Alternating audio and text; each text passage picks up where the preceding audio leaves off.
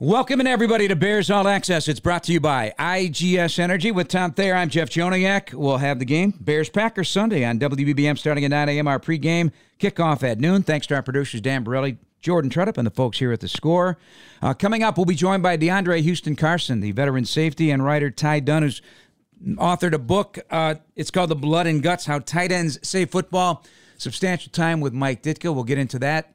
First 18 pages of the book about coach and how tight end position kind of revolved around him uh, in the 60s and beyond. And we'll get into that. But right now, Big time, we're talking Bears Packers. Uh, meeting 206.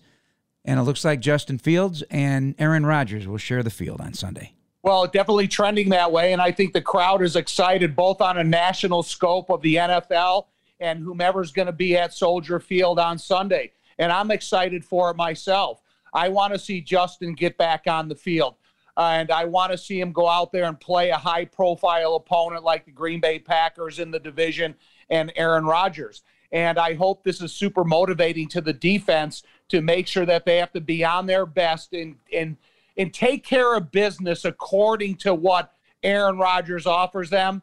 But I think it complicates the situation for the defensive coordinator of the Green Bay Packers because you have a formula of how you want to play against Aaron Rodgers. There's not, not necessarily a formula how you play against Justin Fields. And they just played against Jalen Hurts, who put up a big rushing number against them. Uh, Joe Barry's under attack up there for sure. The 363 is a crazy number. Um, it, it, has happened before, but uh, it just seems weird to keep hearing that number, that, that 360.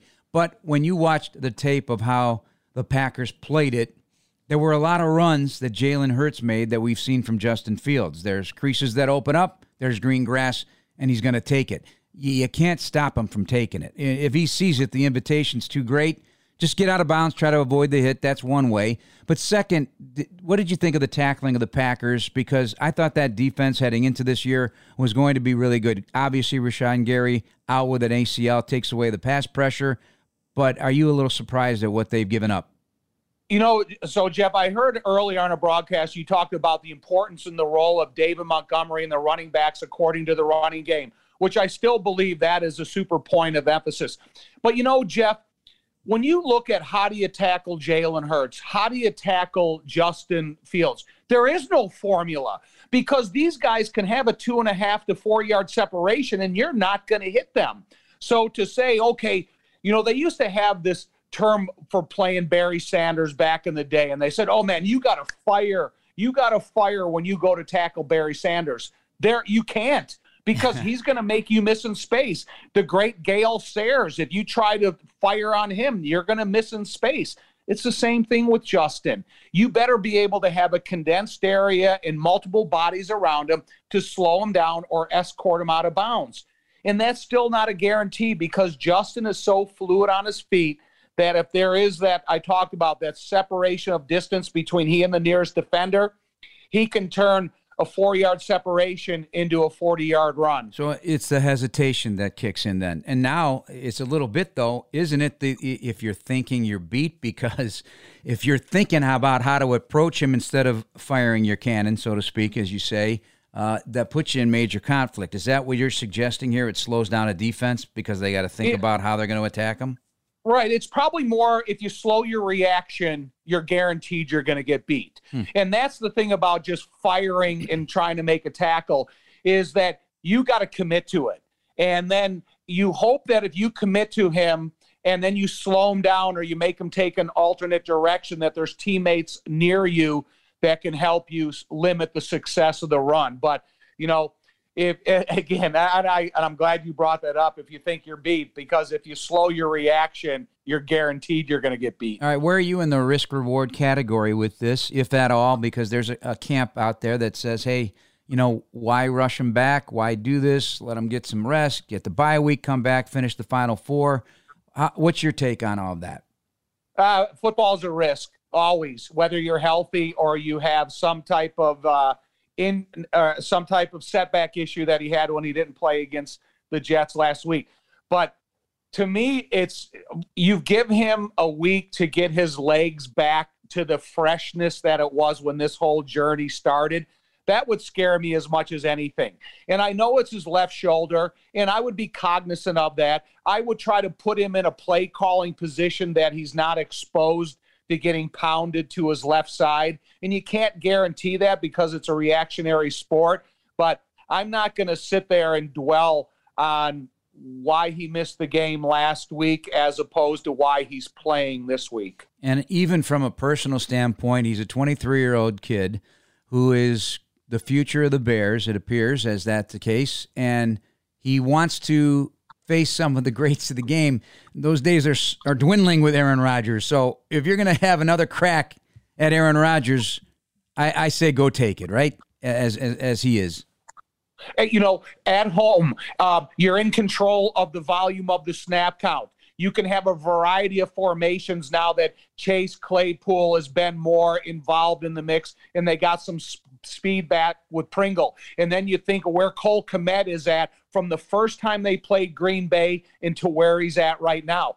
There's a lot of different weaponry that you can use this uh, go around against the Green Bay Packers that you are still trying to figure out your formula the last time they played them. Still a significant number of injuries, obviously, on this football team and in the secondary. As of this uh, show, we're not sure what the situation is in that regard, but it's a young secondary right now.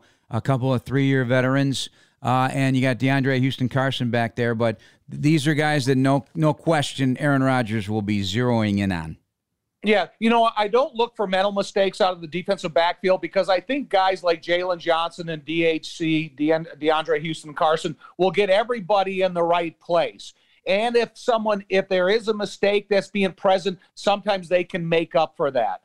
All right, we're going to step away our first segment in the books as we get ready to meet DeAndre Houston Carson here on Bears All Access. We're brought to you by IGS Energy, and this is Chicago Sports Radio 670 The Score. Back to Bears All Access, brought to you by IGS Energy. Choose clean energy for your home at IGS.com because every good choice adds up to a better world. Jeff Joniak here with DeAndre Houston Carson, our guest. Thank you for taking the time. Thanks for having me. I know it's valuable time. You know, you, as a you're pro, man. You're a pro through and through, and so your workday continues all the way to who knows when. And it's not just about the, the, the meetings and the practice; it's getting your body right and everything.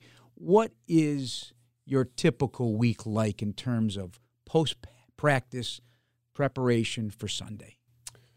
Yeah, so post practice, obviously, I try to do some stuff to recover get in the training room and do some massage or whatnot. But I typically try to do all my film study when I'm when I'm in the building. That way, when I go home, I got two kids. My daughter, she's almost three, my son's eight months. So there's not too much time to be watching too much film when I get home. So I try to do my work when I'm at work, and that way, when I go home, I could just be a dad. I always joke with the with the guys. They say me they see me leaving at five o'clock with a coffee, and they're "How you drinking coffee?" I'm like, "I'm going to my real job." You know, my yeah, kid, yeah. kids don't care what I did today, so uh, that's typical. And then once they go to sleep, I might watch a little extra film, spend some time with my wife. It, you know, I watch a lot of tape too. Certainly not as much as a player, but that that pad is always there calling your name, right? Really you know, do you think you know? God, maybe I should watch a little more. And is that happen a lot? Is like a magnet, and does it changed over the course of your career? Kids aside, I mean, as a pro, how much tape are you actually diving into? Urlacher always used to tell me, you know, I, I can't watch too much, then I start overthinking. That that was his way. But what's your way? Um, that that is a, a, reality. You can watch too. You can watch too much or get to uh, start thinking too much about it. I would say, you know, I, I try to watch a lot of film in the morning times, so maybe an hour or so in the morning. Um, then obviously whatever we're watching during the day, and then post practice. All in all, maybe another, maybe another hour and a half. So probably a day you know, by myself, close, you know, two to probably two to three hours. Has it ever burned you when you have looked into it too much? Yes, yes, because yeah. sometimes you can get to guessing. You know, you think you know what they're going to run based on their formations. Um, it can help you make a lot of plays, but it can burn you. You know, if you think they're going to run a slant and the next thing they run a slant and go or something. Do you like have a memory in your career, even college, mm-hmm. where you know you're so glad you did it because you know you saw it, it just came to life, and you made a big play. Yeah, so uh, we were playing uh, James Madison University actually. Um, my senior year was a big game, Halloween. I think we won like 44 to 41, so we weren't stopping him too much. but there was one I knew, I just knew he was going to run a slant, and uh, I was in the post, and uh, I mean, I just jumped the slant and they ran a go ball, um, and just completely left my corner out to dry. He dropped the touchdown. he dropped it. So then the very next play, they come back and um, they run the slant, and I picked. I ended up picking it off. Um, so I was happy. You know, that's that's what I was saying. There's Yeah. some risk, there's some risk and some reward, but um, yeah, so I was I was happy on that one. DeAndre Houston Carson, our guest here on Chicago Sports Radio 670 The Score. I love how you laid out the, the day and then you're going home to your, your family because I'm certain a lot of folks don't think of it in terms that way. And now you got a young team. A lot of those guys are not married. They don't have kids. They're rookies. They're young guys in the locker room. They see you basically you're briefcasing it home to work after a, a day at the office, right? It, you don't visualize that as a football fan. You know, No. I, I don't think so. I think I think it's just something different. I don't know. Uh, but I, I, I kind of like it because you, you are one of the senior members of this football team, as young as it is. I, I don't think you've played on a younger team, right? No. In your seven years. I Yeah. don't know if anyone has played on a younger team. Right? Really Right now in the second tier, I just counted up. I think it's six rookies. Knock on wood, some guys are going to come back. Who knows? But injured or otherwise, there's six rookies. Two new guys just picked up a month ago. Two three-year vets in Vildor, who's limited uh, as of this taping this week for practice. Jaylon and yourself. Right, yeah, no, it'll be an exciting opportunity for a lot of guys. But I had that experience one time. I can't remember who we were playing, but we're in the kickoff huddle before the kickoff, and I'm looking around. It's like there's literally seven rookies out here in the kicker. So it's just me and you know two other guys who are Yeah. have any you know. Well, that's been rookies, so happening all crazy. season on special teams. Right. Yeah, yeah. Uh, do you do you drive some energy from these guys because they're wide eyed, they're excited. This is their big chance. You know, I'm sure some of them don't feel like rookies anymore this deep in the season. But how about that? Do you do you derive some juice from that? Oh yeah, for sure. A lot of guys bring a lot of energy, and um, it's always fun being around the rookies. They, you know, They keep you young, it's funny saying that. right? right, because you're still a young guy. exactly. You're a young guy in the in the bigger picture for sure. DeAndre Houston Carson, our guest here on Chicago Sports Radio 670. The score brought to you by IGS Energy. Uh, so I, I said this on the TV show that we had on Sunday night, recapping your nine tackles. Um, I know you're a team first guy, but we have to individually, you know, go through, you know, highlights of the game and whatnot. And I said, this is a guy, and I, I said this at the outset here. You're a professional. You you just, I, there's so much trust and belief when you're on the field, no matter what you're asked to do, how infrequent or frequent we, you're asked to do it. I think that could possibly be some of the most complimentary thing you can hear as a player. Is it not? Even from your coaches, they speak the same way about you. Yeah, no, I'd say so. Um, obviously, you want to be someone who's trustworthy in, life in general. Um, that's the way I look at it. And then football is just an extension of, you know, just another aspect of, of life that I want to be trustworthy in. Um, and to be and to be completely frank, there's there's times where you know I make mistakes out there, and it, it, I think it hurts me. Um, might hurt me a little bit more because I, I do pride myself a lot in that, and I have a reputation, you know. So then when I when I do make a mistake, it's like I was, you know, I was just got making mistakes. So I had a few in the game, uh, to be honest, that that I wasn't proud of, but guess that's just part of it, you know, learning from learning from those as well, and Well, trying I mean, to bounce back. frankly, frankly, you haven't had a ton of defensive snaps this year. Is it? Is it take some time to get comfortable out there? Uh, no, I wouldn't say No? so. I Okay. mean, that is something that a couple people have asked me. You know, like I've, I've played a lot of football, but I haven't started or played, you know, a whole bunch on defense. But I don't think you can really account for all the accumulated reps over time, practice, you know, preseason, all those reps of playing football, um, watching a lot of tape, seven years worth of tape. Um, so although you know I haven't started a whole bunch, it doesn't feel like you know, I have Yeah. to go in and get a groove or anything. Well, I know this. You're one of the one of, if not the first guy on the field every day. Oh yeah. Why is this? Um.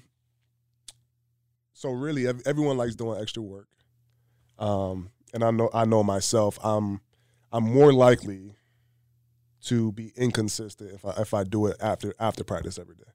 I might have a hard practice and I'm tired and I'm like, okay, I'm gonna skip. I'm gonna skip the jugs today. So I just decided. I started doing it probably two years ago. I decided to start doing all my extra work before practice. That way, I knew um, two things. I knew I was going to get that extra work, and then I could I can direct how I wanted my practice to go. You know, say you're wearing pads, you might go a whole day you're wearing pads, but you haven't, you still don't hit just because, you know, the Right. play didn't come. So then I go out and do my tackles before. That way I know that I'm, you know, I'm hitting. Um, so that that's really the only reason. Um, that's really the only reason. Have others followed you? Have others asked about it, especially these young guys? And Mhm. and they say, hey, can we work with you? Yeah, for sure. Um, before it was me and uh, my boy Deon Bush. Uh, we'd Yeah. be out there. We'd be out there early. Um, a lot of a lot of rookies asked me about it. Just well, not just rookies, but guys in Yeah. general. And I just explained that to them. And you know, some guys try to come out early and stuff. I've actually adjusted a little bit this year. Um, adjusted a little bit. I still try to get out early, but um, I'm not a slave to it. I used to kind of be a slave to it, where if Mm-hmm. I if I wasn't able to do it, then I would just feel like completely unprepared. Um, but now I, you know, I'm. It's, it's really nice actually. I'm not a slave to that to that ritual anymore. Yeah. Um, I still get out there early as much as I can, but um, I've definitely adjusted as as the years have gone by. Yeah. Does it uh, also signal to these younger guys? And again, coach keeps talking about building a foundation, and he made a point on the coaches show Monday night. This is not a rebuild. This is a building, building. So building something fresh from the foundation that that guys get into a routine that they feel works for them. It doesn't have to be replicated. I mean, it could be the same thing on on Sundays. You know, Adewale Ogunleye used to come in, uh, the veteran defensive end, uh, and he'd take three showers before kickoff. I mean that that was his route. He had to. He'd go out there, get in the shower. Take, you know, I, I mean, why? I have no idea, but it worked for him. Right. Do you, do you kind of counsel guys? Hey, do what works for you.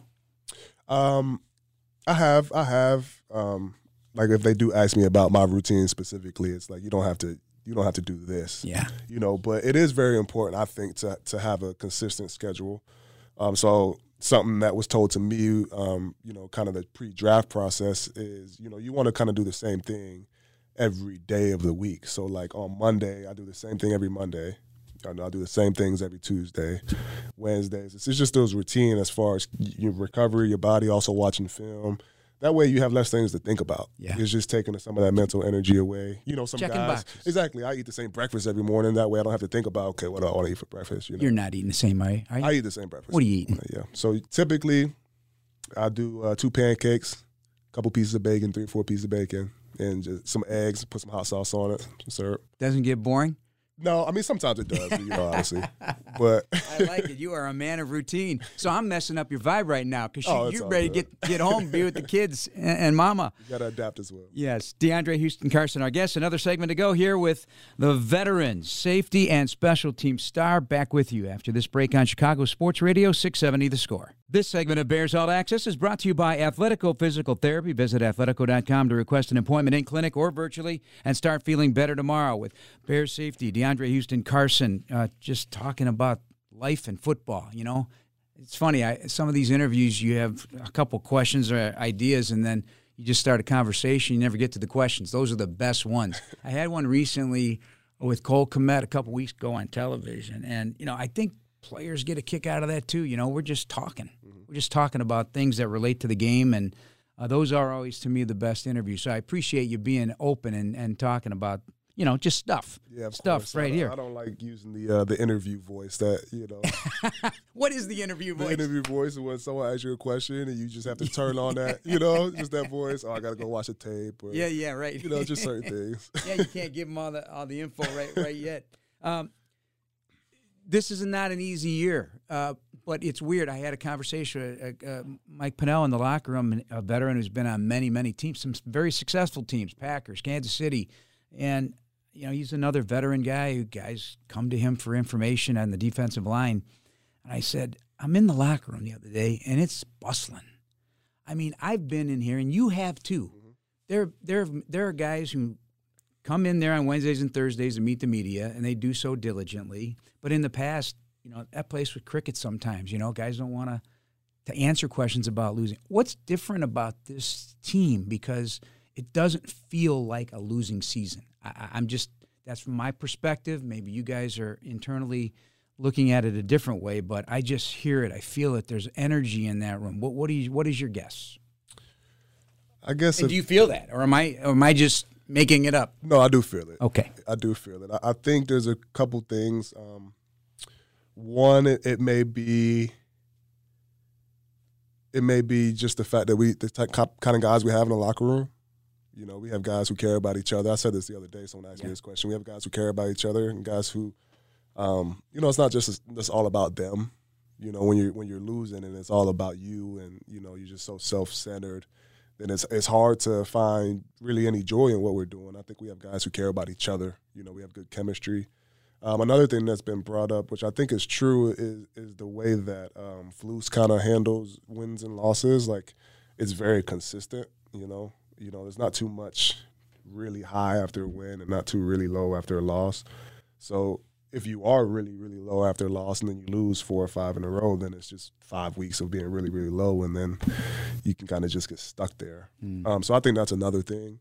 And then maybe I think another thing may be the youth Yeah. aspect of it. Again, we talked about how we're young, like um, just bringing excitement Yeah. and stuff to the locker room. Young teams, man, they're dangerous. I mean, there are five more games left in this season. You're probably looking forward to that bye week because it's the latest bye week I, I ever recall, right? For you too, probably. Uh, everybody needs a little break, but uh, every game's going to be tight. It doesn't matter how undermanned the Bears may look on paper or what the other teams may be coming in. I just think, and it's been that way all season with rare exception, a couple of instances. But I, I, it speaks to the coaching staff and the belief in each other and the opportunities being given here across the board to many different guys in many different positions. Would you say that's also part of this puzzle a little bit? Uh, I think so. Yeah. I think so. Um, that's the NFL in general. Like, there's not too many just No, not this record. right, This year it's a record. Like this one score games, never been this many. right. I don't know why.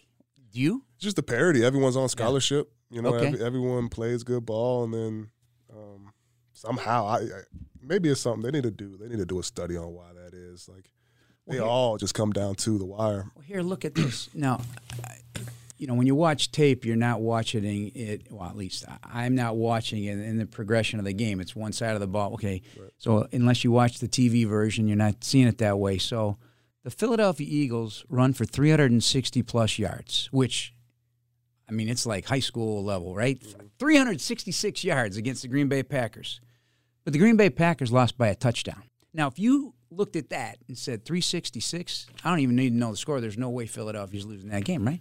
Well, I don't know. You'd have to look at the turnovers. What was the? Well, I don't know all that. I'm just saying. those- you that's re- that's really the stat. yeah, You know, it's Yeah. takeaways. right. If they have 366, but they turn the ball over three or four times, it's like It seems like such dominance at the line of scrimmage. Like, how are they even? You know, but Mm-hmm. Yeah. it, it's that's why you know you need balance. You need you need to score touchdowns. Mm-hmm. You need to score touchdowns. And I know the takeaways are are obvious. And then the return game. You know, stretch of four straight games where you guys were victimized by return touchdowns, and those return touchdowns, way back to the days of Lovie Smith, he said, you know, you get one return touchdown, you, you're likely going to win. You have a greater chance of winning that football game. That's how tenuous it is. And I'm sure you heard this also, yeah, I think Coach brought it up. It's maybe 72 percent. which is crazy, yeah, that is crazy. but it steals a possession. Mm-hmm. So that that's what you're always trying to do as well. DeAndre Houston Carson, our guest here on Chicago Sports Radio 670 The Score.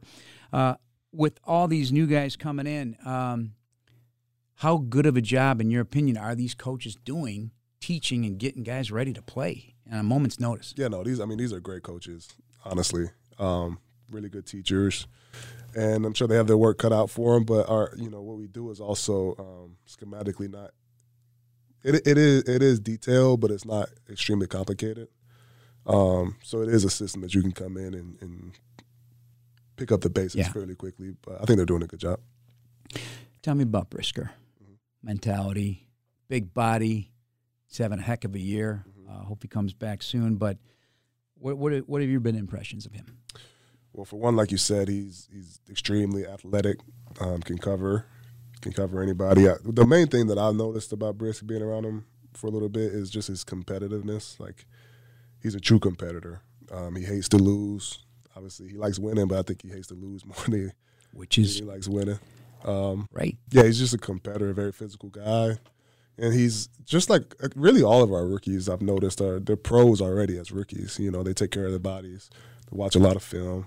Those are the two things I think that really go into being a pro. And he has those two already. A couple weeks ago, uh, I get on the team plane and I'm walking two guys behind Brisker. He sits down, bam, iPad's out. Mm-hmm. Not even can I have something to drink. Boom, he's working. For sure. Do, do you find that seven years in that that has also been kind of a new, newer thing at every opportunity right after the game, getting into it, or I guess it always just been- depends on the guy. Yeah, Some guys just can't be easy until they see the plays, whether they be good or bad. okay. You know, I'm kind of Want like to know that. what they're waiting to hear from? exactly, exactly. I, you know, I've seen I've seen some some real examples of guys who are obsessed with film. You know, to where you'll be out with dinner with them and they'll they'll have their iPad there watching. Well, remember Kyle Fuller? Yeah, was always in that yeah, thing. always on his Open locker room. That thing was open 100% of the time. Um, challenges of facing uh, Aaron Rodgers, who's banged up. Looks like he's going to play on Sunday. Uh, coming in here where he's had so much success. What, what still are the challenges with him and, and his crew? Yeah, obviously, um, probably the number one thing is very smart. You know, we have to try to do a good job of giving him some looks he hasn't hasn't seen. Um, I'd say um, arm talent. Obviously, he can make any throw. He can make any throw, and I mean, he's one of the best of all time. You know, we just gotta. He doesn't turn the ball over much. You know, historically. Um, so I'd say those probably three things. I'm assuming you get jacked up for something like this. Uh, I heard Justin Jones in the locker room. He's all wound up about it. The, the, the rivalry thing, you know, that's kind of dissipated over the years from my perspective, from players bringing it up because, you know, you're not homegrown here. You're from all, all, all over the country, all over the, the world in some play, in some cases with our locker room. And, you know, that has to take time to develop, but he did not like how it wound up in week two, and it's still bugging him. And, uh, you know, you've had plenty of them. You, got, you had to leave the game last year in that game, and that, that ended your season. I'm sure that rings uh, in your ear a little bit too. What What is your impression of that matchup with the Packers? And you know, The rivalry. yeah, and and just it's it's it's been uneven. You know, Yeah, no, it has. yeah, it's been uneven. I'm I'm sure you're sick of it too. yeah, yeah, everyone in Chicago. It Yeah. is, and rightfully so.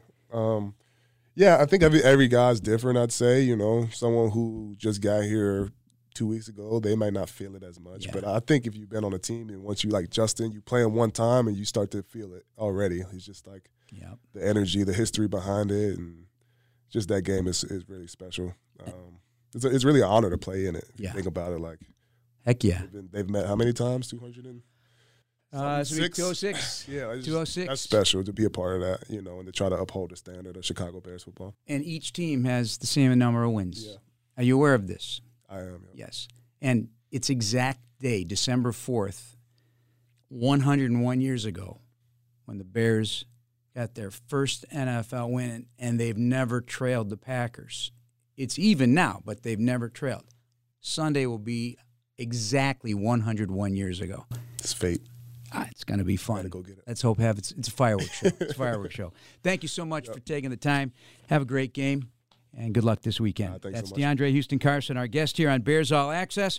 When we return, I'll be joined by Tom Thayer once again, and Ty Dunne will join us. He's written a book about tight ends and spent a lot of time with the one and only Iron Mike Ditka. We'll talk about that next here on Chicago Sports Radio 670 The Score. Welcome back to Bears All Access here on Chicago Sports Radio 670 The Score. Calling all Bears fans, get the ultimate VIP fan package with Chicago Bears VIP. Secure a game ticket and appearance from Bears legends and more by visiting chicagobearsvip.com. Kind enough to join Tom and I, Ty Dunne, uh, outstanding writer. You know, you know, I mean it, Tyler. I, I've told you for years, you write great stuff. Uh, you're, you're working now, uh, formerly on the Packers beat. You're living in Buffalo. Tell us about what you're doing with Go Long TD because it's a great newsletter. It talks about all things NFL. And if you're a Packer fan, it's heavily slanted in that direction. Our old friend Bob McGinn also working with you. Uh, we're going to get into that and the book you've written, but welcome to the program. How, how's it going? Two years now, this newsletter. You got it, Jeff. Hey, thank, thanks so much for having me. It, it's great to uh, see you, to hear you. It's, it's been a bit, so always love when we can connect like this.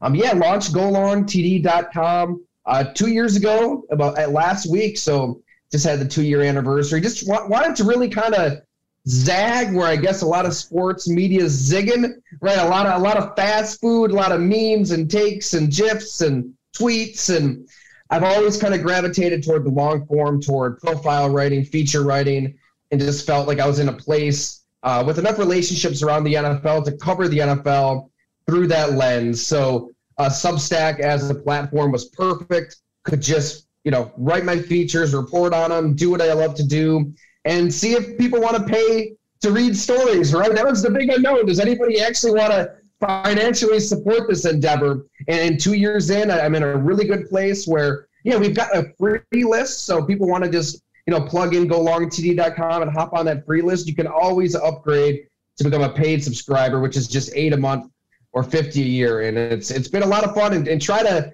get into Bears country here and there. You're right. We got a lot of Packer fans that remember those Milwaukee Journal Sentinel days. Uh, but we've, we've got a, a, decent Bears crew too. I know Olin Kreutz came on one of my happy hours once. He was great. Um, we've examined the quarterback situation. Tim Jennings had him on for a Q&A once. So if, if people subscribe, I'll listen to you and give you what you want.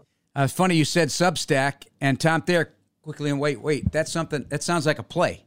So I don't know what Substack is either, either Tom, but you heard Substack, you're like, okay, let's go. What are we doing? Line up and go. What the heck is a Substack? So it's um it's a newsletter platform basically. Okay. So if, if you want to it's it, basically it's a home for, for writing. It's it's uh, an alternative to social media. If you want to take your brain back, they've got a lot of newsletters on there. You know, sports, music, politics, culture, everything. Um, a lot of people kind of broken off of corporate media, and you know, for one reason or another, if they want to be your own boss and start your own company, you can do that. So I, I created Go Long. It's it's my own company. But Substack is like the host gotcha. for to disperse the stories in addition to the URL. Hey Ty, give me a little bit of your feeling about the NFL today because you got older quarterbacks into their late 30s and 40s and then you got a star-driven group of quarterbacks, you know, like your your Joe Burrow or your uh, Justin Fields and some of the young star-studded quality quarterbacks you have. How, what is your feeling of the NFL today? That's a great question because I feel like the NFL today, if you're going to excel with your young quarterback, you've got to create an infrastructure that allows that quarterback to shine. Like take advantage of what of what that quarterback does well. And it it sounds very elementary to speak in those terms, but I mean, I just did a series on Tua Tagovailoa, flew down to Miami to figure out why he's in the MVP conversation. And God, life under Brian Flores in that offense with where he was at, terrible, miserable, um, just tr- treated poorly in meetings and, and schematically, just didn't suit his gifts. And he didn't have Tyreek Hill around him. That that helps as well. So I, I just think to to get a head coach in Mike McDaniel, to get a receiver in Tyreek Hill, for him to show him 700 plays of him doing something well, it just took his confidence to a whole new level. And he he he remembered who he was at Alabama, who he was out in Hawaii, and he was that quarterback all along. So I think the coaches that get that, it seems like the Bears get it with Justin Fields, right? Luke Getsy and everything they're doing with him, t- taking advantage of his athleticism, his mobility, um, his arm talent, and just create an offense that works for him. Yeah, they'll get around to using that hundred million to find him some players. But I, I think he's in a really good spot because this is a coaching staff and a team that's going to take advantage of what he does best, which I, I just it blows my mind that more coaches and more teams don't just do that. It seems simple. But oh, so let's look at Green Bay Bears. Do you think this is the most opposite end of the spectrum of a talent like Aaron Rodgers, and then the other side, of talent like Justin Fields that they're completely two different quarterbacks? Yeah, I mean, on, on the flip side, and I've been pretty opinionated on on this subject to go long. I think Green Bay just completely botched this. Missed a golden opportunity. You trade Aaron Rodgers at the peak of his powers. You know what he is personally. You know what he is professionally. You know everybody this side of Tom Brady they're going to lose a little athleticism. They're going to lose a little on their fastball. It's inevitable. Father Time is undefeated, and you had an opportunity to just get what three first, three seconds, Jerry Jeudy, Patrick Surtain, whatever you wanted. On a piece of paper, he was the MVP, and yet you bent the knee at every turn from the offseason that he held you hostage all through that offseason into the next offseason. So now they're screwed. I mean, now he's making 50 mil. His contract's an albatross. You've got a lot of bad contracts. You've got a young quarterback who looks pretty good. The guy, the pick that started this all, Jordan Love, has developed. He showed you some stuff. What an opportunity to get him some reps. But if we've learned anything through this whole charade, it's um, I don't, you know, Matt LaFleur is the head coach in writing. Gutekunst is the GM and right, but Aaron Rodgers can just do what Aaron Rodgers wants. If he wants to play, he's going to play. If he wants to play in 2023, he'll play in 2023. It just kind of blows my mind that they had this opportunity and they they missed it. And we'll see what happens. I mean, maybe maybe Love is able to be the guy, and they are, can't put some pieces around him. But if they go that route, it's going to be really really tough. Whereas in Chicago with Justin Fields, they're in position to put the pieces around him and really build for the future. Tyler Dunne, our guest here on Chicago Sports Radio 670 The Score from GoLongTD.com. Check him out. Great newsletter indeed. And he's written a book. It's called The Blood and Guts How Tight Ends in Big Capital Letters Ty Save Football. Uh, certainly you got to talk to the coach because he was Iron Mike before he was the coach. And the first 18 pages dedicated to a guy that kind of kicks off the book as changing the way the position was played and uh, a big reason why he's a Hall of Famer because when you get guys that revolutionize a position or a scheme or a trend in the league, you're likely bound for Canton. Tell us what was the genesis of this book and about your conversations because you went down to Naples to visit with with Iron Mike.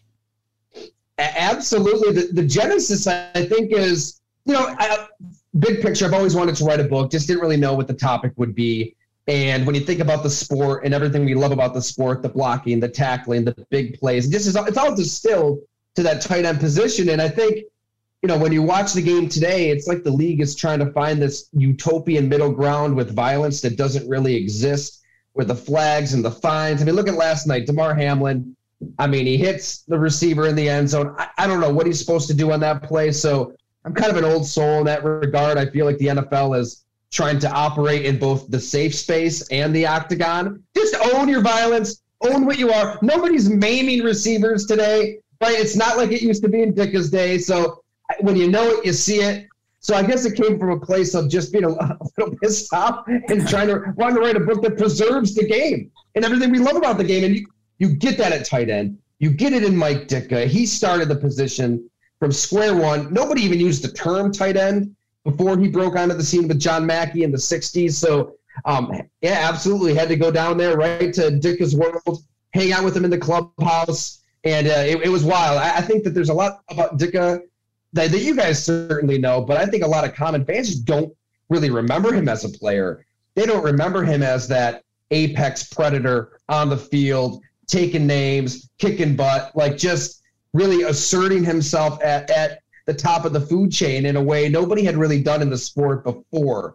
And then schematically, you know, George Halas obviously had a lot to say about the tight end and offensive football, but the name he brought up again and again is Luke Johnsos, his coordinator, just kind of teaching him to line up a little bit off of the tackle, a little bit off, and then that gives you the ability to have a two-way release, to run left, to run right, right, and then once he caught a pass, it was you know hell on wheels. He just ran over everybody that moved. I, I had the opportunity to visit with him several years ago, just to, to, catalog his history for preservation with the Bears, with the the greats of the game. Gale Sayers also was privileged to do that, and uh, he had me in stitches because the storytelling is with still a, a, a toughness bent to it, right? So he's not laughing; he's serious uh, about some yeah. of the stuff. But yeah. the, the, said, yeah. Because we got Bears Packers, it's the Nitschke battle. The Nitschke, he, he and Nitschke hated him, and they became friends. But boy, the the collisions and the nastiness of those two is also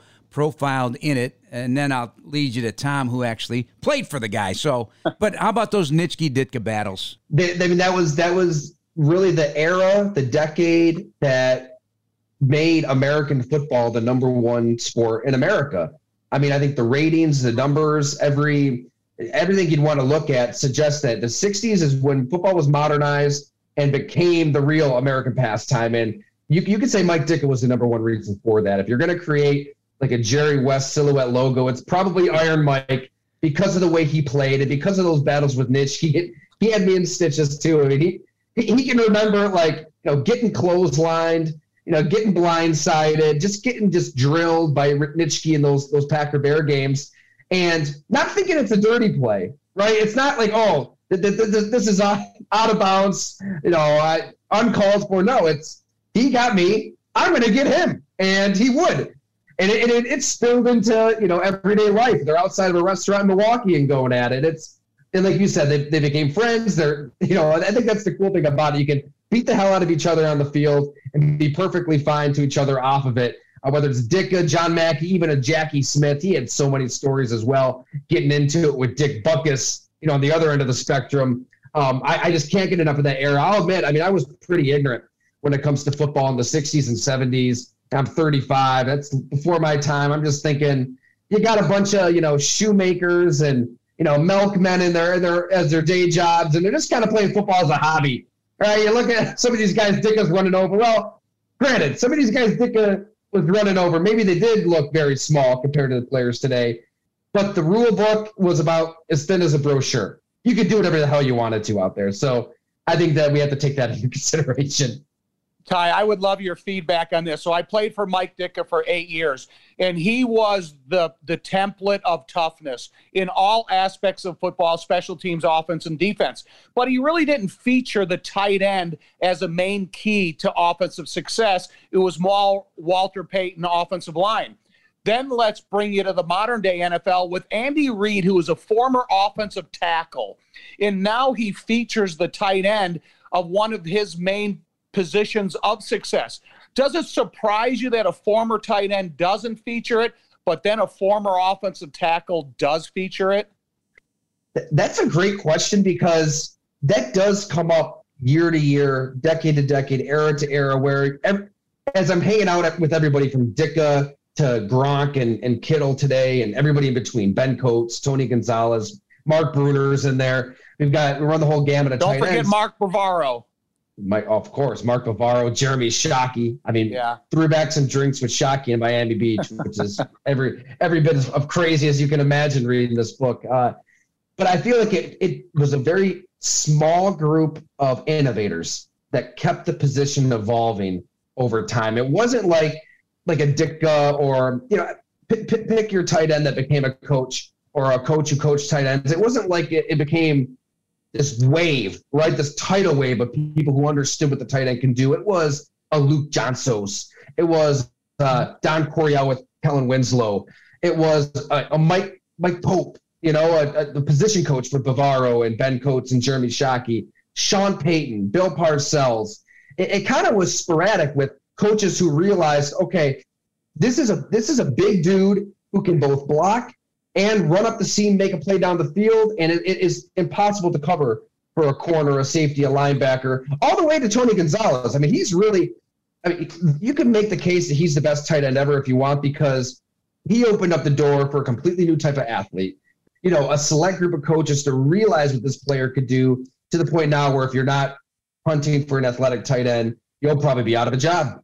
All right, our final uh, moments here with uh, Tyler Dunne, who's written the book "The Blood and Guts: How Tight Ends Save Football." So let's get back to the title to wrap us up uh, before this great Bears Packers matchup at Soldier Field on Sunday. Why do you feel they save, or is it just like you said, the preservation of the sport as we remember it? Why why will tight ends save football? Right, it's present tense. You're absolutely right. You're in the trenches. You have to roll up the sleeves. You have to block still Yet it's third and eight. There's 70,000 screaming fans, millions of people watching at home.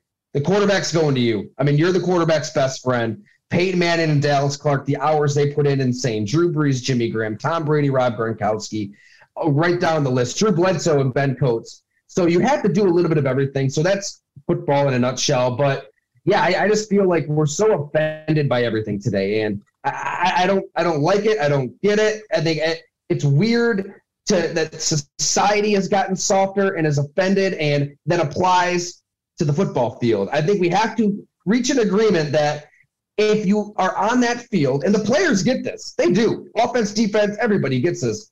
If you're on that field, you are uh, uh subscribing to a, a certain element of, of risk. You understand the inherent risk that's involved with football. And guess what? So many of these guys in the past they didn't know the risks. You know, they, they didn't realize the head trauma and even ligament damage and everything that it, it, it, could do to you later in life. A lot didn't. I mean, that I've talked to today, the knowledge is through the roof. So you, you can make that decision. Is this for me or is this not for me? And if it's for you and you step onto that field, I, I don't understand why we have to, you know, have the rule book that's, you know, th- this thick now as opposed to the brochure and and nobody knows what it catches. Nobody knows how to tackle. Nobody knows how to hit. We're all just kind of dazed and confused. And I, I think that if you siphon out of that, if you siphon that violence out of the game, you're going to lose football. It's going to become something different. Um, but the tight end, you still have to hit. You still have to catch. You have to do everything. As Rob Gronkowski, George Kittle, a lot of these guys break down in detail, we can preserve the game at that position. The blood and guts. Where can people find it? Oh, anywhere you get books, um, Amazon, Barnes and Noble, Indie Books. Also, uh, golongtd.com. I'm always running deals. So if you sign up, there's a good chance you'll see a deal where, hey, come an annual subscriber, you'll get a book. All right. Hey, nice job. Number one of many, right? We're going to have volumes of this stuff. Tyler Dunne, our guest. Thanks so much for joining us. Appreciate it. Love the conversation, fellas. Thanks so much for having me. All right, Tyler. Thanks, we'll Tyler. talk to you down the road. We'll, we'll, have you on again for sure to talk about uh, the Please. rest of the league. Uh, coming up next, Tom and I finish our thoughts on Bears Packers version 206 coming up at Soldier Field here on Chicago Sports Radio 670 The Score. This segment of Bears All Access is brought to you by CDW. People who get it. Jeff Joniak, Tom Thayer wrapping things up in our final segment to take a look at the matchups in Bears Packers version 2. Uh, week 2, Justin Fields in the offense threw for just 70 yards. He, he ran the ball eight times. That could change drastically on Sunday. There are different parties involved here. No Rashan Gary. Now the Bears have Chase Claypool. There's no Darnell Mooney, no Eddie Jackson, no Robert Quinn, no Roquan Smith. They've got changes. Justin Watson's become a instant star. Six touchdowns in the last uh, three games crazy how much in just from week two to now that these two teams, the complexion of them has changed. What hasn't changed, they both lost seven of eight. Yeah, and they're both trying to figure out where their quarterback is. You know, you don't know, you know, as much there's been as much conversation about Aaron Rodgers over these last couple weeks as there has been about the emergence of Justin Fields. And I think that's the point of success for both football teams they need Aaron to play like he once did, and they need Justin to continue on that road of improvement.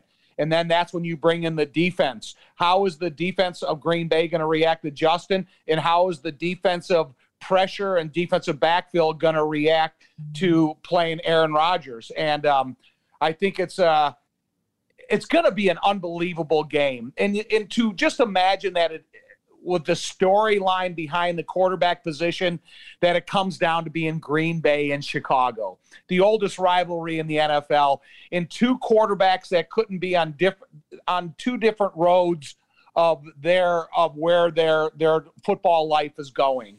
Let's talk about the backs because they've got two good ones, and they did do some damage to the Bears. Aaron Jones is an outside zone runner. He is absolutely fantastic. I love how he plays the game. Uh, there are questions about how much they give him the football sometimes, not enough. They don't incorporate him all the time the way you would think in the passing game. But uh, and then there's David Montgomery, who right now, aside from the runs and the in the yard from scrimmage, he's second in yards per catch among running backs behind Derrick Henry in Tennessee. Now he's up over 11 yards a catch, and you've been on this for a while about getting him involved in the passing game, and it's not just okay, he's got good hands. It's what he does with it after he catches the football. Right, because you know most of the time that he gets a catch outside the box, outside the framework of tight end to tackle, he's usually facing a third level defender. And there's not a lot of defensive backs that are volunteering to tackle David Montgomery one on one in space. And you know, David Montgomery does not want to go out of bounds. If he has a challenge of a tackle or near the edge of the field, he's going to take the challenge and not the edge. And I know that Doug Coletti could probably figure it out. There's a great stat of how many yards that Walter Payton had in his total of not going out of bounds rather than staying in the field to play. And that's what Dave Montgomery does with the great challenge to the when he does able to catch the ball on the exterior. At the same time, Packers have given up uh, the 31st most runs of 10 yards or more. Uh, they've allowed 70 points on first possessions of each half, of which the Bears have scored, I think, 80 total points in the first drives of each half. Um, there's things here the Bears do well. That their scoring drive percentage is higher than the Packers, who are 26th in the league offensively doing that. It's it's it's a lot of interesting math for a, a lot of different reasons. Um, where are your focuses on keys to the game? Okay, let me ask you a question though. If the Bears go out there and they win the coin toss, do you deflect, defer it to the second half, or do you take the kickoff and hopefully you can get up seven to nothing, and then you can give your defense a little bit of a chance to be aggressive on that first drive, trying to get at Aaron Rodgers and trying to limit their success. It's something that you really have to contemplate because I'm a big believer. You win the coin toss, you defer, but I don't want to see Aaron Rodgers with the ball in his hands that first drive and then do something with it. So, you know, you're kind of adding some confusion with the question you just brought up Well, and their yeah. lack of success the, at the halves. Right. Uh, I, I, I kind of with you. Let's take out the Louisville slugger and go right down the field and get on the board, get on top, because the Packers haven't proven they could do much with that. They've had a couple comebacks, but they like playing on the lead, and he's always had the lead on the Bears. This is how he works, and and sometimes it's a two two score game, and you're not you're not getting back. Um, maybe it's different now because of Justin Fields and the way this offense has been able to score points. How about how about defensively? What should the Bears be bracing for? Uh, be worried about Aaron Rodgers throwing a deep pass to Watson the very first offensive play they get. You go back to the first play of the season, Watson dropped the ball that was delivered perfectly by Aaron Rodgers against the Minnesota Vikings, and they they failed to have any type of comeback opportunity after that, and it really, uh, you know, kind of fractured a little bit of the relationship throughout the early portion of the season. However, Watson has really come on. So if they go out there and they say, okay, they have a tough time getting pressure on the opponent's quarterback, and I have a guy that tell me his 40 time because I know it right at, I know you know it right at the top of your head. I don't know it off the top of my head, but it's in, Uh, it's in the four three range. Yes, it's in the Right. four three range. So that's what I'm saying. You know, you get a guy like Watson who they've been able to take advantage of even when Jordan Love came in the other night. They hit him with a slant route and he took it to, to the house. So my biggest fear is that first play challenging the Bears defense to see if anybody can stick with Watson, the speedster. Four three six, Big Tom. There you go. 436. I know you- I Four- know you Four know it. three six. Um, yeah, he's been he's been outstanding, and he's he's owning it too. He he enjoys being in the spotlight. You can see him when he scores touchdowns. He folds his arms and stares at the crowd, and he's he's got that a number one receiver type attitude as a, as a rookie right now. He does have five drops this season, and the Packers have had a lot of drop passes this year, uh, more than more than you might expect. Uh, all right, offensive line. Let's talk about it uh, of the potential that Alex Leatherwood could be involved in some fashion.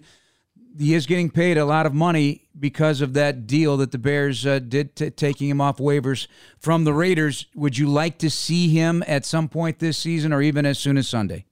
Oh, I need to see him. I need to see what this guy's going to offer the Bears. Listen, you know, you talk about the Bears Green Bay game. He's fortunate to be able to play at home, to listen, listen, be able to hear the count from Justin Fields.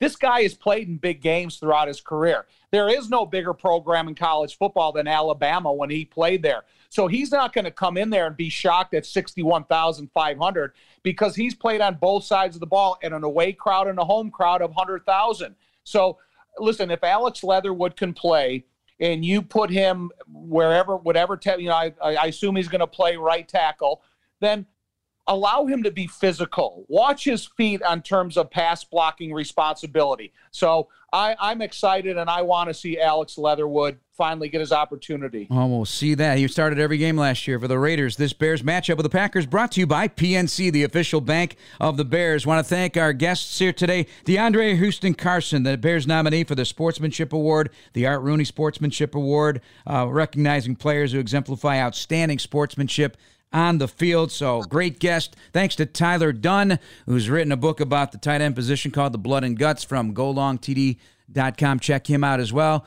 Thanks to our producers and most of all to you for listening. Tom, we'll see you Sunday. I'll be there. Be angry, all right? Be I am angry. already. That's Stop There. I'm Jeff Joniak. Thanks to everyone for listening tonight. This is Bears All Access, brought to you by IGS Energy on Chicago Sports Radio 670 The Score. Good night.